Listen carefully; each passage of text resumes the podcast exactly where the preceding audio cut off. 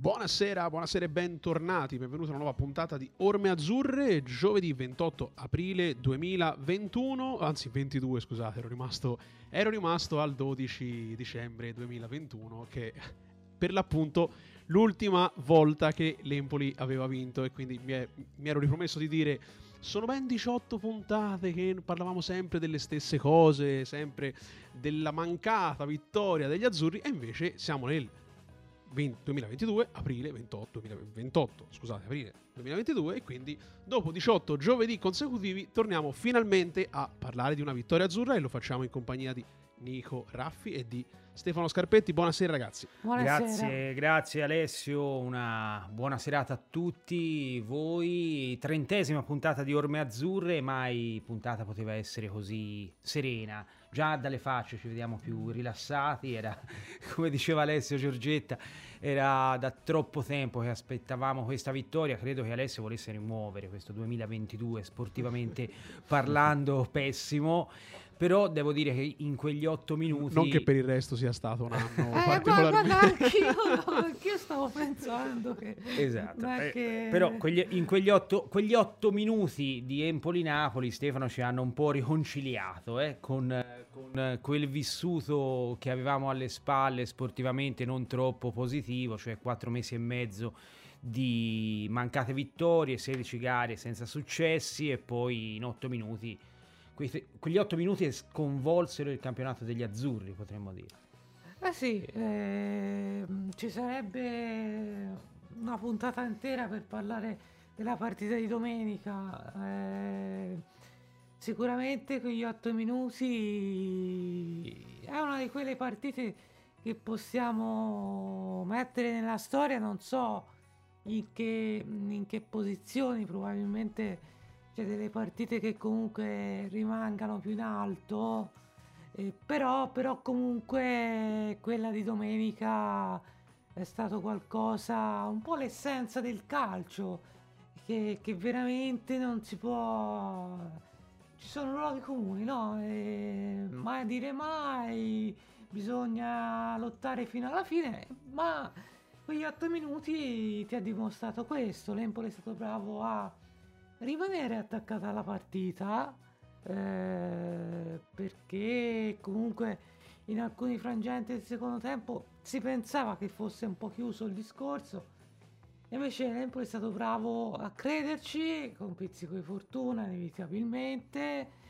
Eh, Napoli ha un po' perso ha un po' perso i punti, punti di riferimento però comunque è stata una grande impresa, eh, non c'era modo migliore per tornare alla vittoria, vittoria in rimonta e comunque tutto sommato se la guardiamo, se la andiamo a analizzare è anche una vittoria meritata. Sì, sì, poi scenderemo Stefano, sono d'accordo con quello che hai detto nei dettagli per analizzare così più compiutamente questa partita magica, questo risultato fantastico, insomma, perché poi sfido chiunque al 79esimo a ipotizzare che sarebbe finita in quel modo. Però tornando un passo indietro, Alessio, effettivamente questa è una partita che un suo posticino nell'Olimpo del, della storia delle gare azzurre se lo, se lo deve necessariamente ritagliare.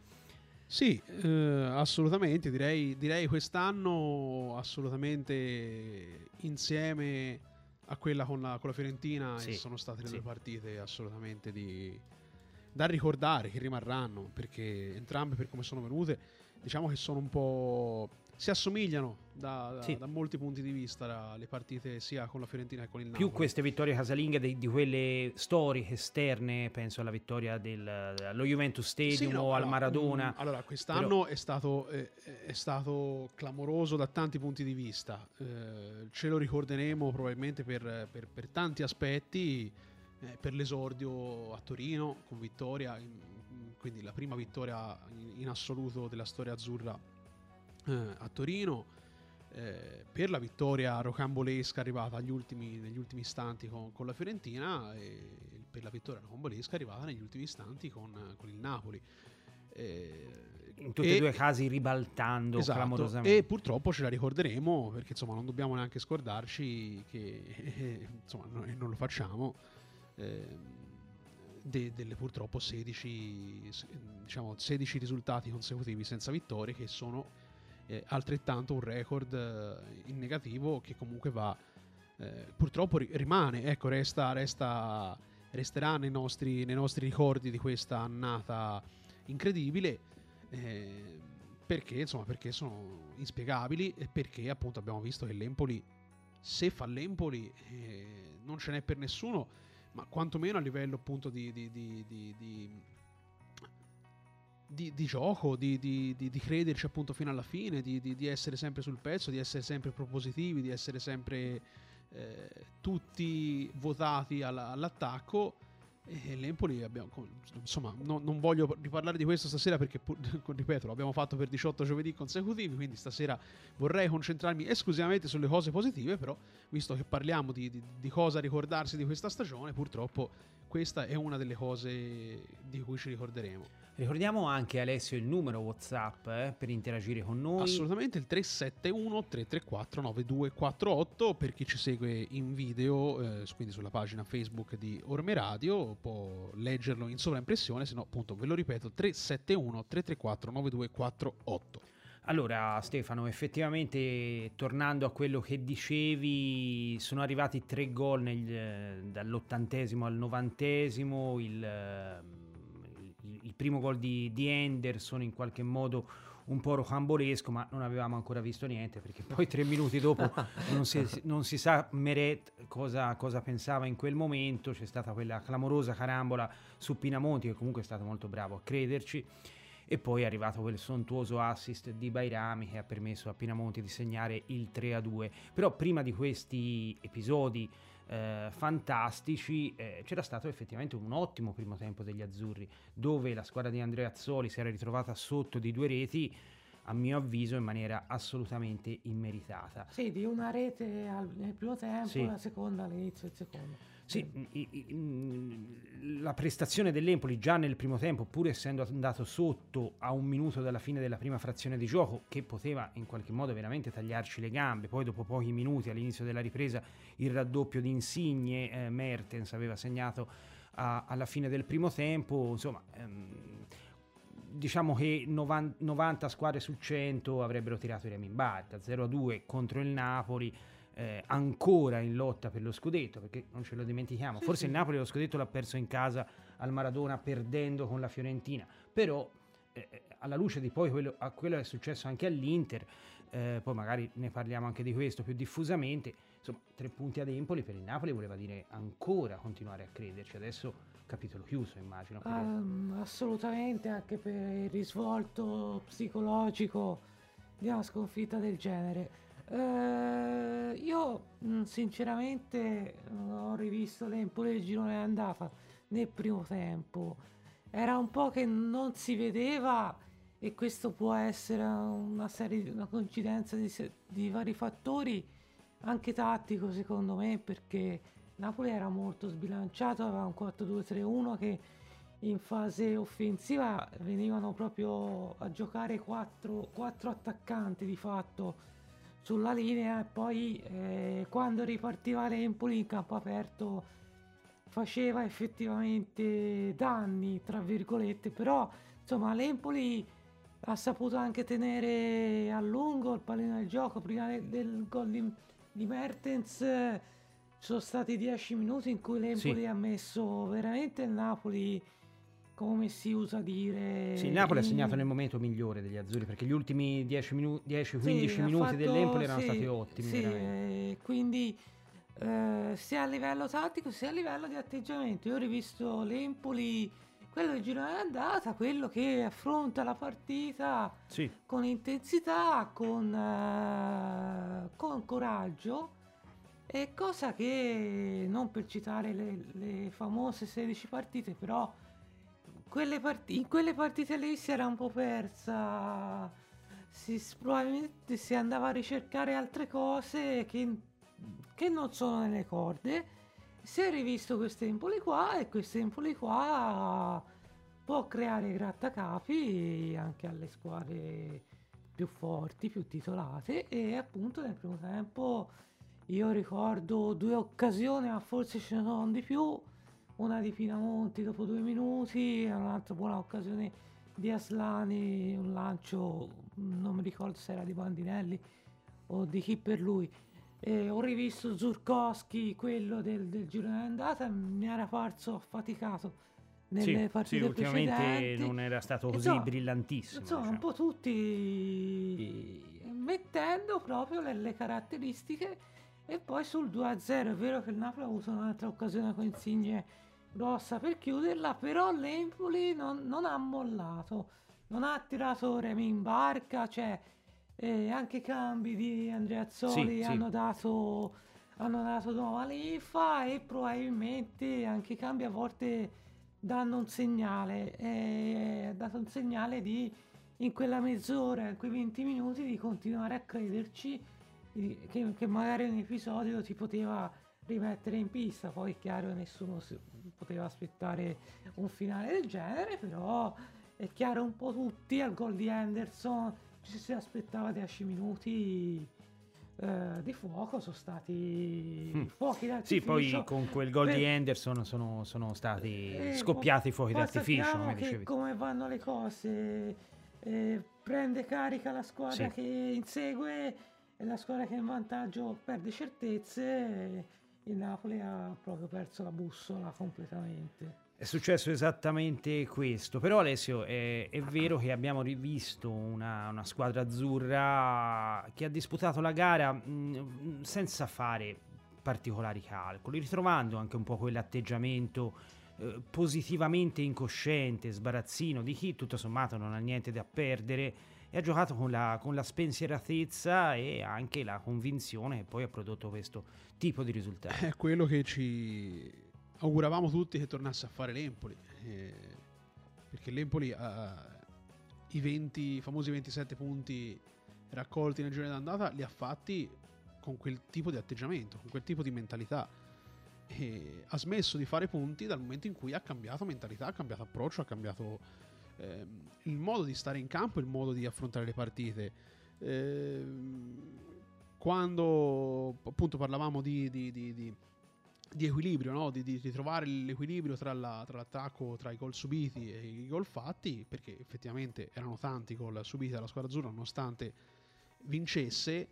E quando è stato cercato quel tipo di equilibrio, quindi snaturare il- mh, quello che fino, a- fino ad allora aveva funzionato, ecco che sono mancati risultati e l'Empoli purtroppo ha, ha reiterato no, questo, questo atteggiamento per, per 16 partite senza eh, ottenere risultati perché mh, lo- l'abbiamo visto quello che dicevi te cioè, quando, quando l'Empoli gioca senza fare calcoli senza ehm, senza la paura di andare a affrontare l'avversario senza la- il timore di, di- di- di- dover la, la- la- la fame di dover necessariamente portare i punti a casa e l'Empoli regala prestazioni come quella di, domenica scorsa e come quelle del- della prima parte di stagione del girone d'andata. E per cui sì, mm, parlavamo con Alessio qui in trasmissione che ci auguravamo non di tornare a vedere l'Empoli vincere, eh, ma di tornare a vedere l'Empoli fare l'Empoli, cioè tornare in campo per, eh, senza pensieri, senza eh, calcoli e mm, propositivo. L'Empoli è, è votato all'attacco, è inutile stare a, a girarci intorno. L'Empoli deve mm, eh, attaccare in massa dall'inizio alla fine e farlo con intelligenza tattica che Andrea Zola è riuscito a dare a, Con il giusto squadra, con il giusto equilibrio, equilibrio eh, però quello deve fare quando l'Empoli invece eh, sta dietro la linea della palla cerca di difendere il risultato cerca di eh, non prendere l'imbarcata eh, purtroppo invece insomma non vanno bene le cose per cui sì eh, io sono doppiamente contento perché eh, lo abbiamo anche scritto su Pianeta Empoli cioè il giudizio sulla prestazione di domenica sarebbe stato lo stesso identico anche se la partita fosse finita 2-0 per il Napoli, Certo. perché l'Empoli ha giocato meglio del Napoli, ha eh, creato molto più del Napoli e ha avuto un atteggiamento propositivo, per cui mh, noi s- saremmo co- comunque usciti eh, dal Castellani con, con il sorriso sulle labbra.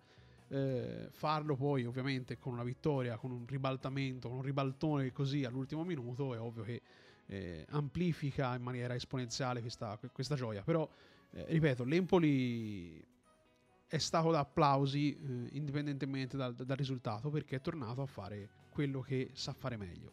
Siete d'accordo con la lettura di Alessio? Eravamo stati in questi quattro mesi troppo così troppo razionali in qualche modo, troppo attendisti, eh, co- co- come la vedi?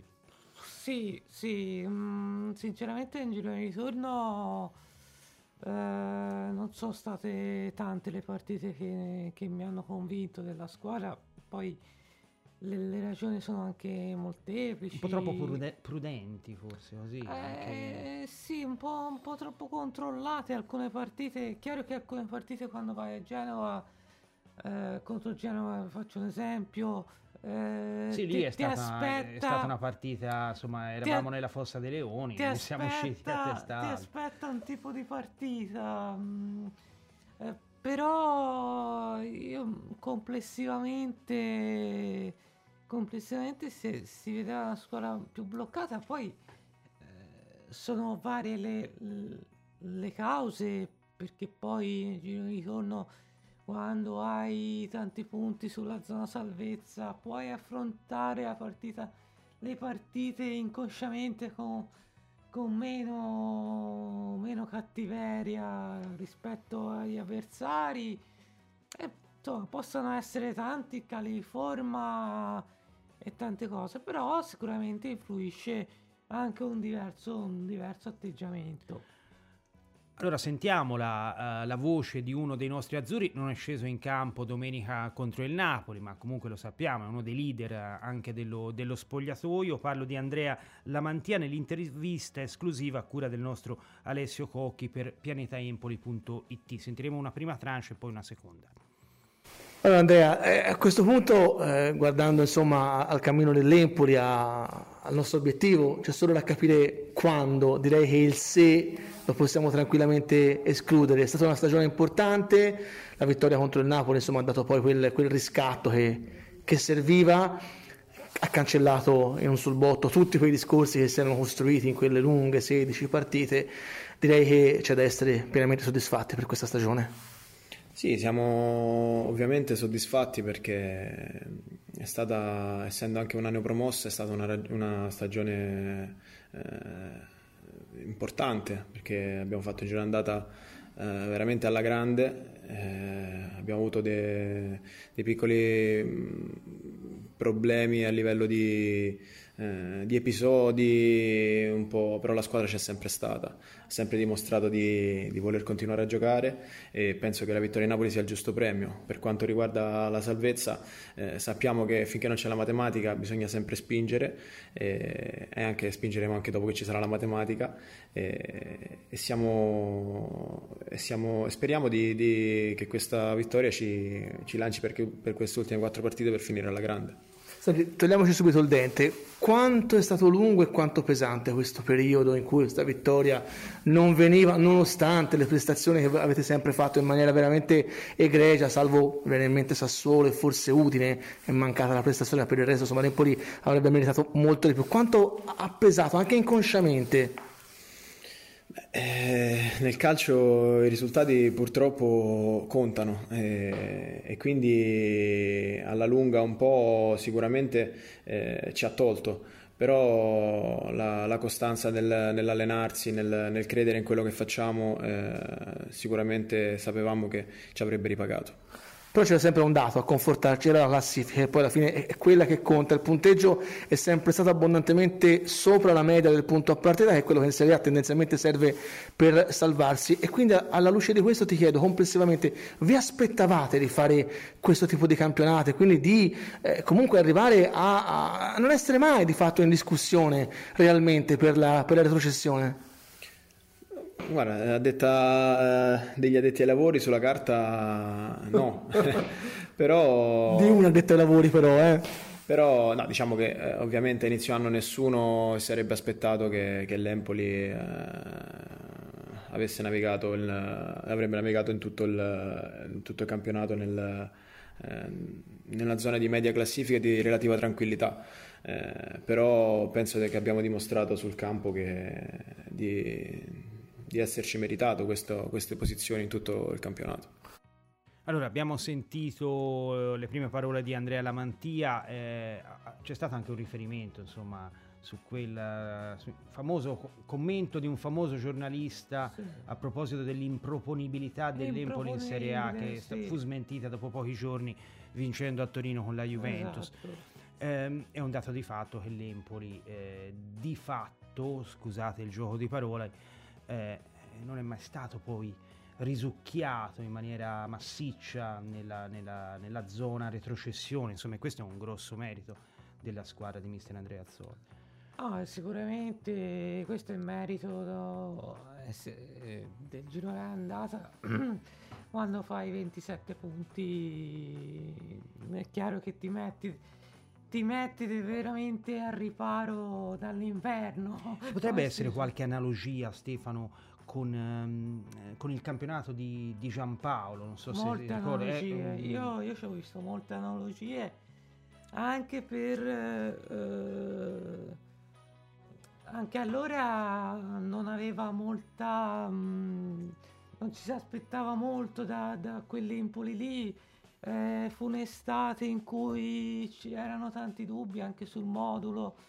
Eh, sì, anche sulla figura stessa di Mister Giampaolo, anche se poi le perplessità erano anche su, su, sul suo illustre predecessore Sari. No, Quindi, aveva, insomma, sappiamo aveva da, che aveva un predecessore esatto. significativo. Insomma, fu un'estate particolare, un inizio di campionato non facile. Poi prese il via e fece un grande girone andata.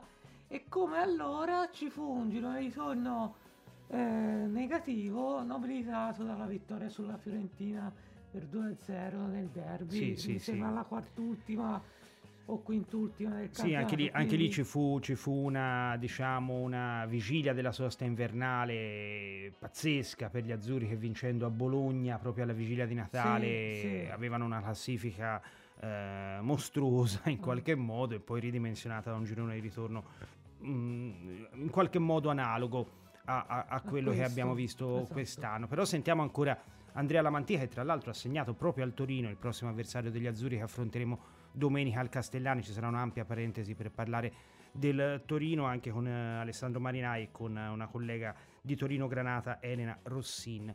Ma ora Andrea Lamantia. Vedi, per te che bilancio è? Eh, promozione lo scorso anno, salvezza quest'anno? Insomma, ti stai consacrando anche a livello di risultati di squadra e personalmente ti chiedo se magari ti aspettavi di giocare un pizzico di più o se ti immaginavi che il tuo campionato potesse essere questo. Bueno, intanto sì, eh, personalmente eh, sono contento di aver, eh, che dopo la vittoria del campionato l'anno scorso, aver fatto un anno pieno in Serie A eh, comunque una, per me personalmente è una, una, soddisfazione. Ho cercato sempre di, eh, quando sono stato chiamato in causa, poco o tanto che sia stato, sempre di aver dato il mio contributo e, e non solo in campo. E questo è una cosa che mi è stata riconosciuta anche dal, dal mister, dalla società e sono, sono contento. Eh, sicuramente tutti speriamo di, di giocare il più possibile, eh, però il questa salvezza è, anche di chi ha giocato, ha giocato meno perché abbiamo sempre eh, tirato e trascinato con gli allenamenti tenendo il ritmo sempre alto eh, e quindi dobbiamo sentircela tutti nostra. Ecco, voglio rimanere un attimo su questo perché eh, l'anno scorso è vero che hai giocato più di quest'anno e credo che per un giocatore poi alla fine contano i giudizi di campo e non tanto quelli diciamo di spogliatoio per quanto importanti, però l'anno scorso Dionisi per te ha sempre speso grandi parole, quest'anno Andrea Zoli per te ha sempre speso grandi parole.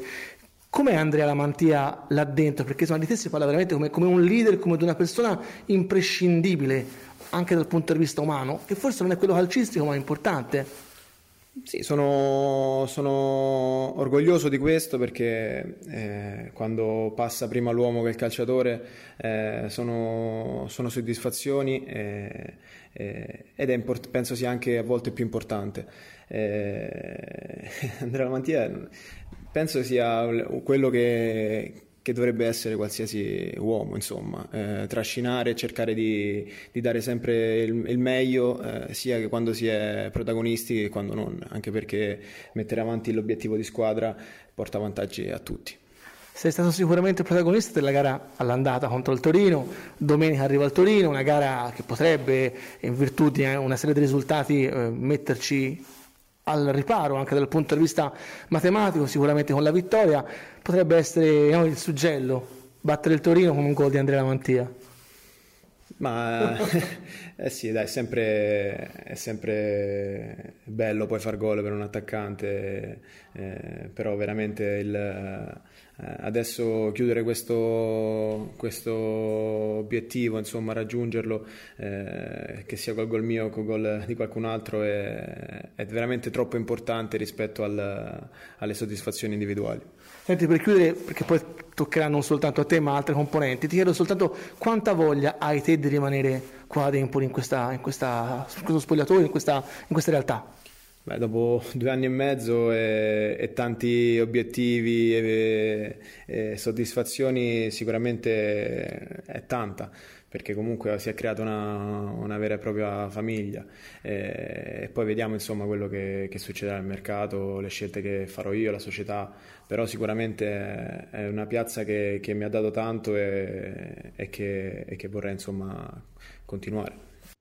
Allora, parole quelle di Andrea Lamantia di, insomma, che, che, dimostrano anche lo spessore umano di questo ragazzo che peraltro è molto amato anche dalla tifoseria per il suo costante impegno, la sua grande generosità, forse magari non ha avuto tutti quegli spazi che lui eh, avrebbe anche in qualche modo meritato, però lo sappiamo, insomma non è semplice, lì davanti sono in molti a giocarsi il posto, però come lo vedi il futuro di questo ragazzo che ha dato tanto, in particolare nella stagione scorsa conclusasi con la promozione in Serie A e sono convinto ha dato tanto anche in questa stagione, anche quando non è stato chiamato in causa. Ma eh, quello andrà visto in, eh, in vista del insomma, cosa, quali saranno le scelte. C'è da tenere in considerazione che, che l'Empoli in quel reparto sarà il prossimo anno sguarnito, nel senso che giocatori di ora da vedere di Francesco, però eh, gli altri non sono di proprietà e quindi, quindi sarebbe importante insomma, la nostra conferma per, per una base da cui ripartire. Ecco. Allora, abbiamo in collegamento con noi Alessandro Marinai, Antenna 50. Ciao Alessandro. Ciao ragazzi, buonasera. Ciao. Allora Alessandro, ti abbiamo chiamato anche per iniziare a parlare così di, in qualche modo del futuro, però ci, ci, interessa adesso fare un piccolo passo indietro perché effettivamente abbiamo visto otto minuti magistrali che in qualche modo hanno neutralizzato quei quattro mesi e mezzo dove eravamo rimasti così eh, con le pive nel sacco in qualche modo, non tanto dal punto di vista delle prestazioni quanto dal punto di vista dei risultati. Sono gli otto minuti che hanno sconvolto in qualche modo il campionato degli azzurri, però Alessandro non sono arrivati al termine di una rocambolesca concatenazione di eventi, ma sono arrivati al termine di una prestazione veramente convincente dove l'Empoli uh, ha in qualche modo ritrovato l'Empoli. Non so se, se mi spiego. Sì, sì, eh, hai praticamente fatto te eh, la fotografia di quanto è successo al Castellani domenica scorsa. E solo il calcio, solo il calcio può regalare questo, questo tipo di emozione, cioè una partita che a 10 minuti alla fine sul 2-0 contro una squadra molto più forte che si gioca lo scudetto, si giocava lo scudetto e in, 8 minuti la ribalti è tanta roba, insomma, non, non, non, credo esista altro sport dove si può ribaltare in così poco tempo il, l'esito dell'andamento di un match, di una partita. Considerando poi un altro aspetto, sono d'accordo con te quando, quando dici che comunque è un risultato che è arrivato attraverso una prestazione, perché io anche nel commento del primo tempo avevo elogiato uh, la prestazione degli azzurri. Questo per dire che comunque arrivare da 16 partite in cui non vinci. Andare a riposo in una partita del genere sullo 0 a 1 dopo che avresti meritato di andare te in vantaggio con un gol subito ad un minuto dalla fine del, del tempo. All'inizio della ripresa ti fanno il 2 a 0, questo per dirti che tutto questo avrebbe, avrebbe schiacciato alcun elefante. Invece no, l'Empoli è rimasto in partita, l'Empoli eh, ci ha provato, ci ha creduto, ha, cam- ha, provato a cambiare qualcosa e, ed è stato premiato anche dalla fortuna che magari fino ad oggi in qualche frangente gli aveva voltato le spalle. Eh, contro il Napoli qualcosina indietro è tornato perché comunque è vero che è stato bravo Pinamonti ad andare a credere ci mancherebbe però sono errori molto rari quelli anche se poi alcuni, anche se... Anche alcuni, giorni dopo ne abbiamo visto anche di peggio. Eh. Sì, ti dicevo, anche se nel, esatto. nel, fine settimana ce ne sono stati diversi, mm. non solo Merette, ma Radu, eh, Buffon, il portiere del Monza, insomma, mm. mm sono, è, è, la nuova moda, il rischio del, della famosa costruzione dal basso. Però, voglio dire, mm, eh, sono eventi che non dovrebbero succedere, sono, sono rari, però eh, la fortuna, come ti dicevo, è venuta in soccorso degli, degli azzurri che poi alla fine eh, se lo sono anche, anche, meritato per tutti i mesi travagliati che hanno, che hanno trascorso gli ultimi. Se però si ritorna lì effettivamente Alessandro, perché se vai a analizzare i tre gol degli azzurri, se non c'è, ehm, se non sbaglio, Zurkowski che va in pressione su, su Malcuit, fa- favorendo poi il, il rimpallo che, che, a sua volta favorisce Henderson, se non c'è Pinamonti che ci crede, che va in pressione sul portiere, magari non tutti ci avrebbero creduto fino in fondo, se non eh, ci fosse stato lo stesso vicario che, che, che, anziché gestire quel pallone in aria come avrebbero fatto pr- praticamente 9 portieri su 10 vede Bairami che si invola sulla destra e poi lo stesso Bairami che mette una palla pazzesca a Pinamonti. Insomma, sono tutte situazioni che fanno capire ehm, la, la, grande forza mentale che, che, che, aveva la squadra e non l'ha avuta soltanto sul 2-2, quando sarebbe stato facile, essendosi spostati gli equilibri della partita, ma l'ha avuti sullo 0-2. E, poi c'è stato anche un, un rigore, eh, quasi un rigore, ehm, ehm, diciamo, sbagliato da, da, da, da Bairami. Ehm, quindi, insomma, eh, dimostra veramente che l'Empoli ha avuto una grandissima forza mentale in un momento del campionato in cui forse non ci credevamo fino in fondo che potesse avere questa, questa capacità. Guarda, hai usato una parola che ho usato anche io nel post gara in sala stampa parlando con Andrea Zoli, eh, la parola è mentale, perché io al mister dissi che questa secondo me era veramente una vittoria mentale, una vittoria che comunque nasce da molto lontano, una vittoria che è il frutto del lavoro che è stato fatto fino ad ora. Te sei andato a fare dei cambi, ma non è cambiato nulla nella filosofia, nell'approccio, nel, nel cercare di andare a costruire, ad essere propositivo. Perché? Perché a lungo andare questa eh, alternanza, questo ruotare eh, le formazioni, che spesso è stato anche oggetto di critica, eh, anche giustificata, legittima, ci mancherebbe, però io credo che alla lunga per una squadra come l'Empoli abbia giovato, cioè avere non la squadra titolare più i rincalzi, come si usava dire un tempo, ma avere 22 titolari, perché questo è di fatto l'Empoli, perché i cambi anche di domenica, quelli che sono entrati, sono a tutti gli effetti potenziali titolari certo. eh, e non è cambiato nulla perché? Perché esce uno e entra un altro, non perdi di qualità, non perdi di concetti, non perdi di filosofia e poi con, con le trame, con, con, tutto quello che è stato fatto in tutti questi mesi sei andato anche a vincere perché come sottolineavi tu i movimenti dei singoli calciatori che sono stati provati, sono stati allenati, sono stati studiati durante tutti questi mesi e poi eh, ti hanno ripagato, perché io rimango sempre convinto, eh, fermo restando che una partita di calcio, che il calcio in sé è contraddistinto spesso da, da, da, da mille episodi, ma rimango convinto, dicevo, che il giocare bene alla lunga eh, paga sempre, perché te puoi fare risultato, sì, ma se non giochi bene, se non sei propositivo, se non getti le basi per provare a costruire e costruire equivale a dire segnare, eh, e poi alla fine quando hai un, un, momento di difficoltà, un momento di appannamento, perdi sistematicamente. E L'Empoli aveva un po' smarrito questo nelle precedenti sei partite al Napoli perché in quelle sei partite aveva segnato solamente due gol, eh, peraltro uno su rigore, Napoli che non divertiva, un Empoli che si era snaturato nel suo DNA, nella sua identità, probabilmente anche per una frizione che a un certo punto c'è stato tra lo staff e la, e la, e la, e la società lieve, ma comunque uno strappettino eh, c'è stato. E l'Empoli è tornato a fare l'Empoli, come dicevi prima, e lo, lo si è visto, perché non sono stati in queste partite di, di non vittorie i tanti gol subiti il problema, sono stati gol che non hai fatto perché non ne, fa, non ne stavi facendo più e col Napoli ne hai fatti tre e hai vinto la partita.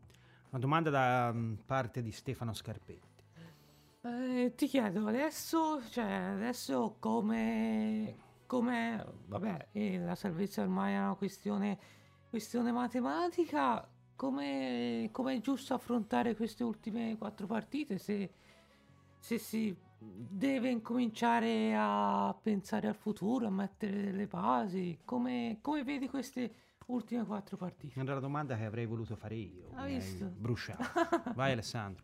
Ma io, io, credo che queste ultime quattro partite eh, l'Empoli le giocherà libero di testa, anche perché la vittoria di domenica in questo ha fatto tantissimo. Certo. La salvezza ormai è acquisita, non, non, non raccontiamoci no, eh, no, favole, certo. perché la, la, la salvezza è fatta. Quindi con la salvezza acquisita io mi aspetto quattro partite proprio eh, come dicevo prima, libero di testa, vai a giocare a viso aperto, senza tatticismi, senza eh, qualcuno che ti dice di, di, di, raggiungere maggiore equilibrio. Andrà a fare l'Empoli, quello che, che ha voluto sempre fare Andrea Zori.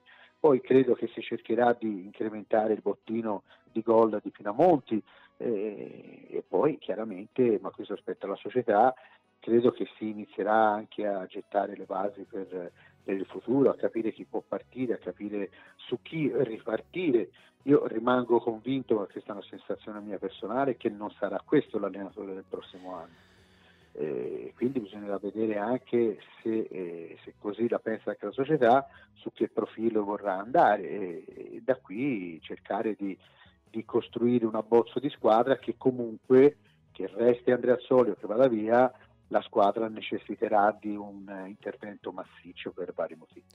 No, eh, Alessandro, eh, infatti, mh, dato per assodato, insomma, come dicevi tu, che la, la salvezza, insomma, diciamo la matematica è, è solo questione di, di, giorni se non di ore, addirittura mh, ti chiedo, insomma, in vista della programmazione del prossimo anno, ritieni che eh, ha già risposto in qualche modo riguardo alla guida tecnica, ma ti chiedo anche in merito al gruppo? Pensi che si andrà attra- attraverso una rivoluzione o in qualche modo ci sarà una sorta di continuità sia nel gruppo dei giocatori che poi nella guida tecnica, anche se in qualche modo hai già, hai già risposto? Ma eh, guarda, se analizzi fra prestiti, fra eh, gioielli che sono ormai nella vetrina che è in allestimento mm. e, e, quant'altro, cioè, io credo che se arriveranno delle offerte importanti ne partiranno in diversi. Eh, lo stesso Vicario lo vedo lontano da Empoli, Empoli credo che lo riscatterà e poi lo, lo, lo cederà, lo venderà.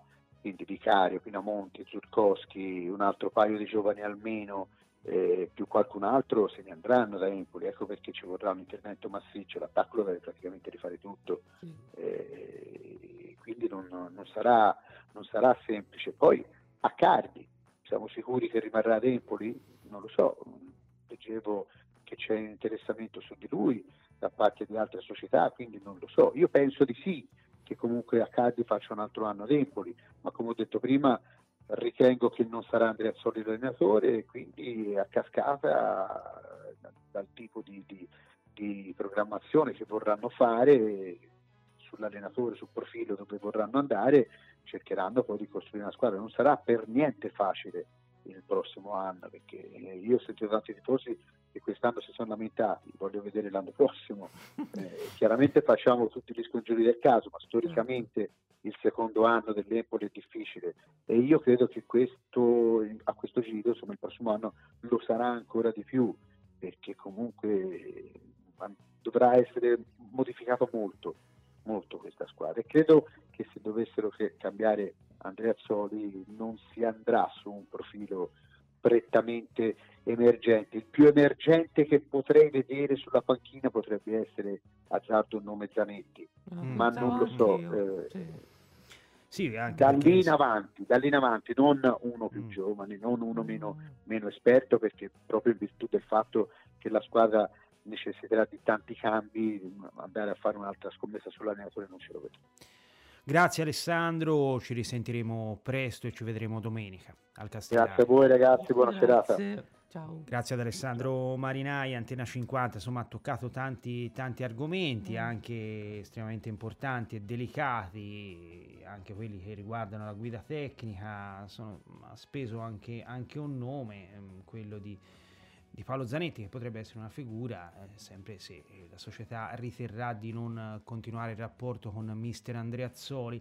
Eh, Paolo Zanetti che peraltro è saltato sì. anche clamorosamente, direi pochi giorni fa ehm, eh, sì, Venezia non... ha cacciato ha cacciato Zanetti, ha affidato la squadra mai, all'allenatore della primavera. Sì, non insomma, capirò mai ormai... cacciare sì. l'allenatore a quattro giornate dalla fine o finisci con lui o lo mandi via prima. Poi con, con quella squadra che c'ha, mm, insomma, vabbè, ognuno... ognuno sì, no, ehm... sì, però è una squadra molto, molto improvvisata e era l'ultimo che aveva responsabilità, secondo me. Allora, però a me, a me piace come allenatore anche perché il Venezia adesso è diventato il fanalino di coda, eh, 22 esatto. punti, anche se ha una gara in meno, però eh, con la Salernitana in trasferta, eh, Salernitana e Genoa mm. sono a 25, Cagliari 28, Sampdoria 30, Spezia 33, Empoli 37. Eh, diciamo sono queste le squadre, mm. anche se mm. cioè, abbiamo voluto ancora mettere gli azzurri perché non c'è ancora la matematica, matematica. Eh, però insomma ci sono sei squadre dietro, di cui eh, almeno, almeno cinque molto lontane. Insomma, sì, poi ci sono gli scontri diretti. Gli scontri diretti, quindi insomma è soltanto una questione di mm, aritmetica. È una sì. questione di aritmetica. Eh, mentre una squadra che non ha eh, al momento sembra particolari obiettivi, perché in qualche modo può guardare serenamente al proseguo del campionato, è proprio il nostro prossimo avversario, cioè il Torino, la squadra di Mister Juric. Per parlarne del Torino abbiamo la collega Elena Rossin di Torino Granata. Ciao Elena. Ciao, buonasera a tutti. Uh, grazie di essere intervenuta Elena. Allora, allora ehm, ti chiedo subito, eh, quattro gare al termine della stagione, il Torino ha una classifica consolidata, eh, non ha particolari obiettivi, l'Empoli per esempio deve ancora agganciare la, matema- la, la diciamo, la quota per la matematica salvezza, il Torino invece eh, e così, insomma, può disputare con spensieratezza e serenità le gare che eh, residuano. Eh, lo ha fatto anche a Bergamo, dove ha rischiato di vincere, tra virgolette, e poi si è vista rimontare dalla squadra orobica nel finale. Qual è lo, lo stato attuale della squadra di Mister Juric? Beh, hai riassunto perfettamente la situazione. Il Torino è in una posizione di classifica eh, che si dice lì a metà, in quel limbo dove non rischi assolutamente di, di, essere risucchiato nella lotta per la retrocessione, dovesse anche perdere tutte le partite, ma non, il che non credo proprio, e mm. comunque non riuscirebbe ad agganciare una quota necessaria e sufficiente per accedere eh, alle, a, alla zona europea, diciamo anche solo alla Conference League. Sì, magari vincesse quattro partite, eh, tutte le altre perdessero Mm, bisognerebbe poi allora a quel punto fare il computo degli scontri diretti, delle cose, insomma, ma stiamo parlando praticamente di fantascienza, ecco.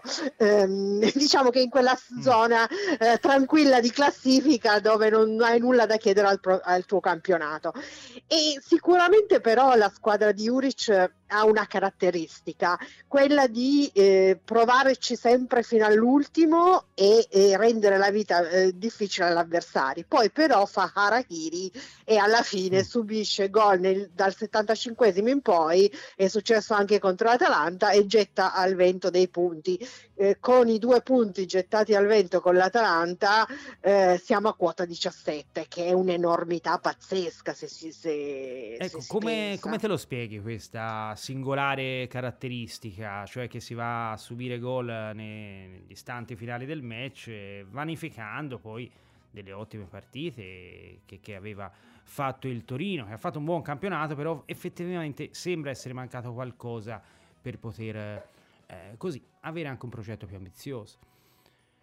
Guarda, Juric stesso nel post partita, in due post partita fa aveva detto non, non so darmi una spiegazione.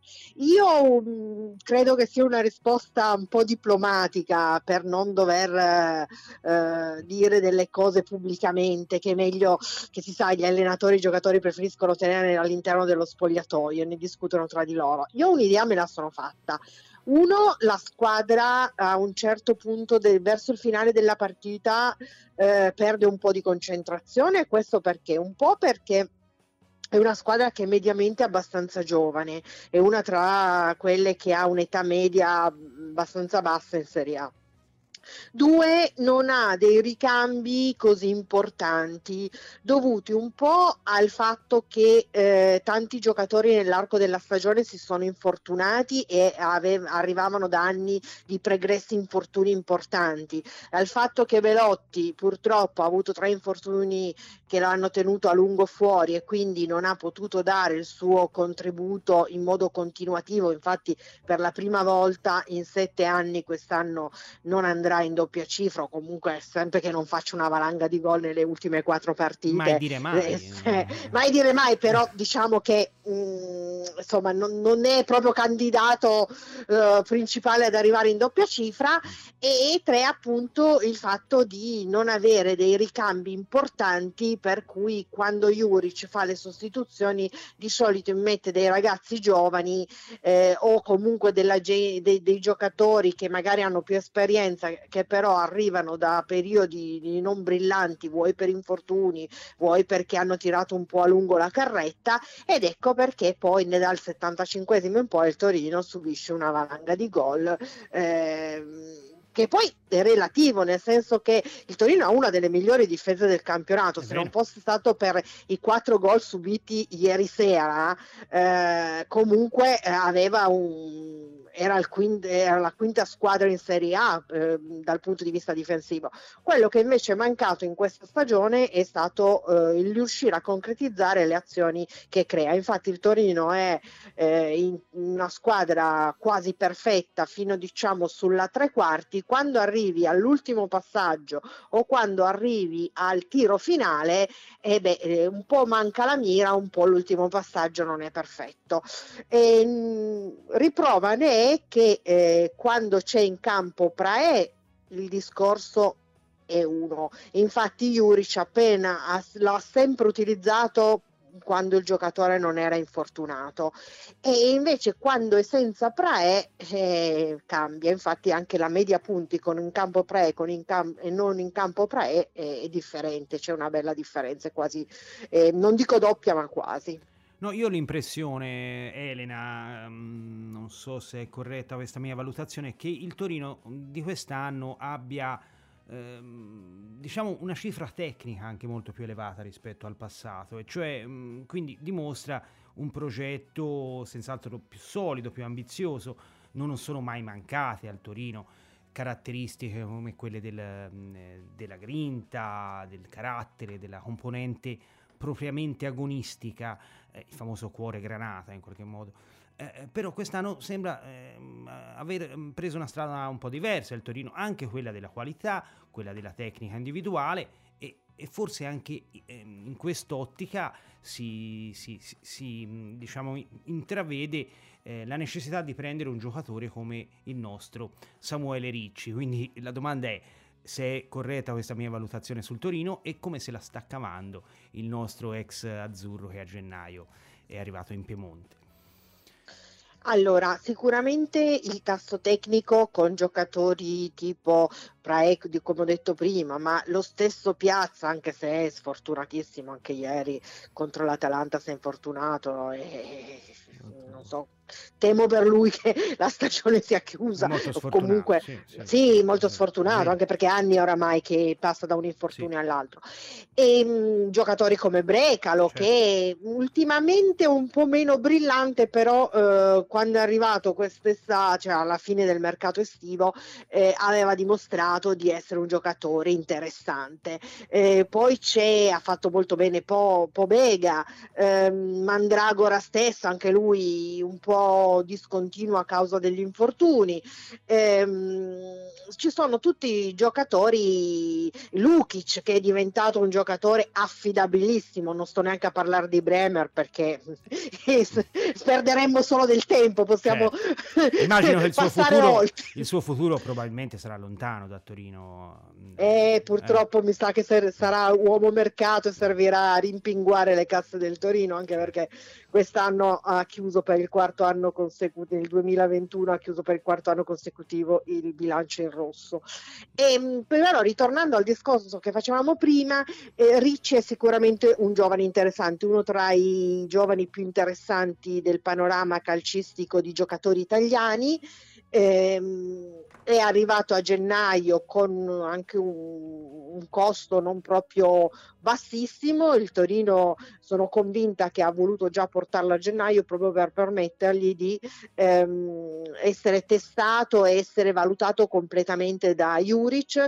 È un ragazzo che era abituato da voi nell'Empoli a giocare a un centrocampo a tre o forse più da mezzala eh, invece nel Torino eh, deve giocare in un centrocampo a due ha dovuto quindi imparare che cosa chiede Juric e i movimenti da fare con i compagni infatti all'inizio non ha giocato molto ma nelle ultime partite lo abbiamo visto schierare in campo più volte o da subentrante o anche da titolare e, e gli abbiamo visto fare delle partite con qualche errore, ci mancherebbe, magari andando in qualche momento in difficoltà, ma stiamo parlando di un ragazzo molto giovane, ha fatto comunque partite interessanti, eh, dimostrando di sapersi destreggiare, eh, facendo capire che sta apprendendo quanto gli chiede Juric. Quindi eh, in prospettiva un ragazzo sicuramente eh, da tenere, non di quelli da dire, vabbè, forse è meglio ancora mandarlo a fare le osse da qualche altra parte. E, e sicuramente il Torino ha fatto bene a farlo arrivare subito a gennaio senza aspettare a giugno come po- poteva anche fare, magari avrebbe, lo avrebbe pagato anche meno, del tipo lo prendeva già a gennaio, poi lo lasciava all'Empoli fino a fine stagione e lo faceva arrivare poi con il ritiro estivo di quest'estate. Invece secondo me ha fatto benissimo a portarlo subito qui eh, in città a Torino in modo che potesse eh, apprendere tutto ciò che doveva. Stefano, una domanda per Sì, io Elena. voglio, voglio chiedere cosa ha dato Juric eh, al Torino, perché insomma Torino viene da stagioni difficili, salvezze un po' complicate anche lo scorso anno, cambia di allenatore. Voglio chiedere cosa ha dato Juric, eh, se ha dato mentalità, se, se ha, se ha cambiato qualche cosa e cosa ha cambiato. Sì, indubbiamente eh, il- l'impronta di Juric è stata fondamentale per questa stagione del Torino perché come giustamente ricordavi tu arrivava da due stagioni dove eh, i Granata erano arrivati a, a- a ottenere la salvezza penultima e ultima giornata, eh, quindi proprio sul filo di lana.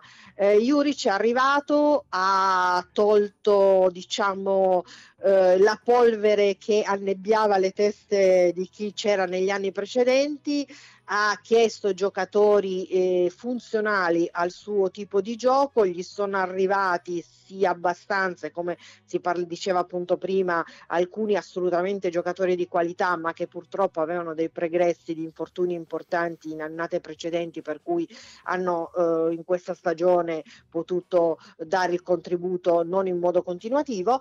E, e poi ha in- fatto una preparazione estiva giusta. Eh, l'anno precedente c'era stata tutta la questione Covid, il lockdown, quindi il campionato finito lungo e forse le preparazioni estive erano state tutte molto eh, un po' sui generis.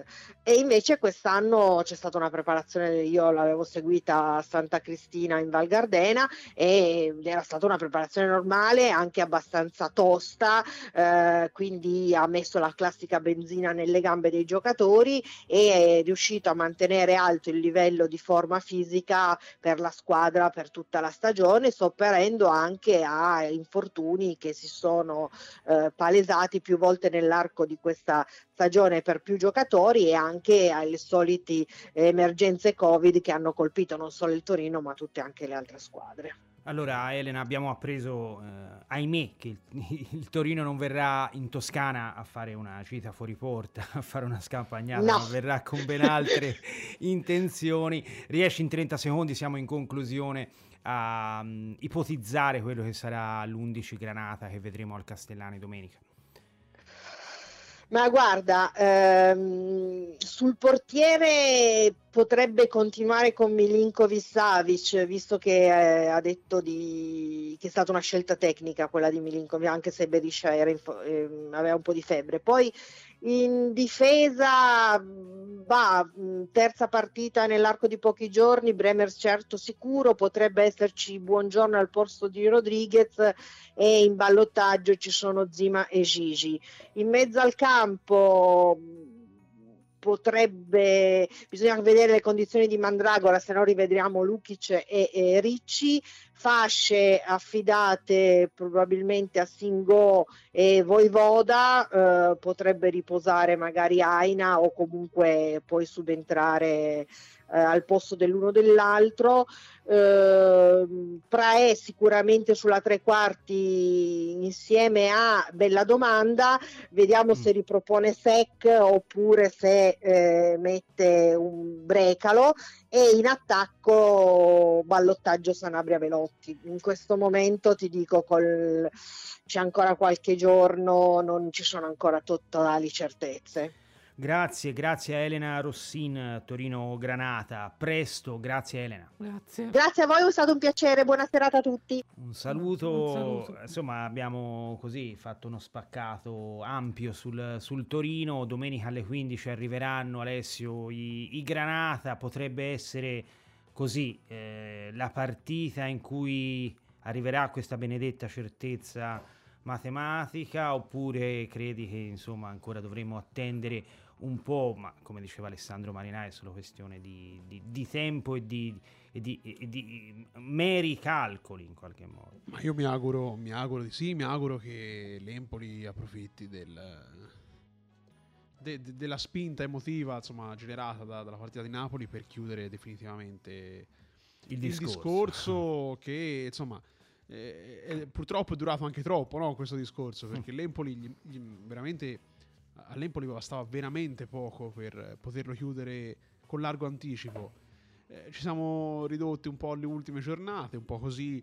Eh, fortunatamente insomma, abbiamo escluso eh, quella strizza finale perché l'Empoli stava seriamente rischiando di, di, di, di, venire risucchiato per la prima volta dall'inizio del campionato in, un, in una situazione molto spiacevole. Eh, quindi mh, deve anche parzialmente ringraziare le squadre eh, che, che, che, stanno dietro che non hanno morso alle caviglie eh, però ecco io credo e, e spero che l'Empoli eh, domenica riesca appunto a mettere il punto esclamativo su questa, su questa stagione. Eh, la società insomma sta spingendo nuovamente anche nei confronti del tifo insomma nei confronti dei, dei sostenitori eh, affinché insomma possano accorrere numerosi eh, allo stadio. Eh, ci sarà anche, fra l'altro, mia figlia per la prima volta a fare. Ah, il, questa il, è una il, grande notizia. Una grande notizia, insomma, sì, eh, insomma, fare il giro, del, il giro, del, Castellani, insomma, ad altri bambini delle scuole, perché sono state invitate anche le scuole.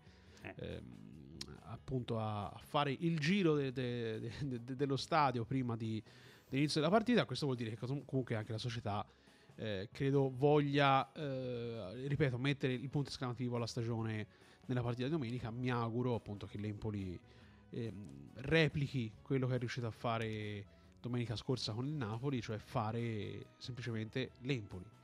E Speriamo sia una bella, una bella giornata, un bel clima e che poi ci sia una bella risposta da parte della città e da parte di una bella cornice di pubblico. Il pubblico azzurro si merita questa soddisfazione che sta, che sta per arrivare, quindi speriamo ci sia un'ampia condivisione No, da parte di tutto il popolo È un'occasione importante per, insomma, per chiudere il discorso. Tra l'altro, basta un pareggio e eh, Alessio Cocchi ha fatto un articolo a proposito in serata. Sì, ha fatto una serie di calcoli. Una eh. serie di Mm. incroci potrebbe bastare una non vittoria del Cagliari. Se non ricordo male. Sì, ora non entriamo in questi meccanismi, se no finiamo alle, no, sì, all'11 e mm, mezza. mi è venuto è un po' rompicapo, però Sì. con un pareggio si chiude, con almeno un pareggio si chiude il discorso. Vedremo, vedremo con quali parole Simone Galli il prossimo giovedì accoglierà i suoi ospiti per celebrare quello che tutti noi incrociamo le dita. Speriamo si verifichi eh, tra tre giorni al Castellani. Io ringrazio Alessio Giorgetta. Grazie a voi assolutamente come sempre e, E ri- grazie soprattutto ai nostri ascoltatori che ogni giovedì ci seguono e, e ci scrivono. Fra l'altro mh, approfitto per leggere un messaggio che è appena arrivato eh, da Massimo che ci dice Zanetti sarebbe il profilo giusto per noi, quindi richiamando quello appunto di cui parlavamo prima con Alessandro Marinai. Vedremo, Però, vedremo. ecco, prima di di parlare. Ci, Esatto. sarà, ci sarà tutta, Avremo- tutta l'estate lontano dal calcio giocato per Infatti, approfondire infatti, queste infatti. tematiche. Grazie al nostro Stefano Scarpetti di pianetempo.it. Un saluto, ci vediamo giovedì, ci sentiamo giovedì prossimo con Simone Galli e i suoi ospiti. Ciao a tutti. Buonanotte.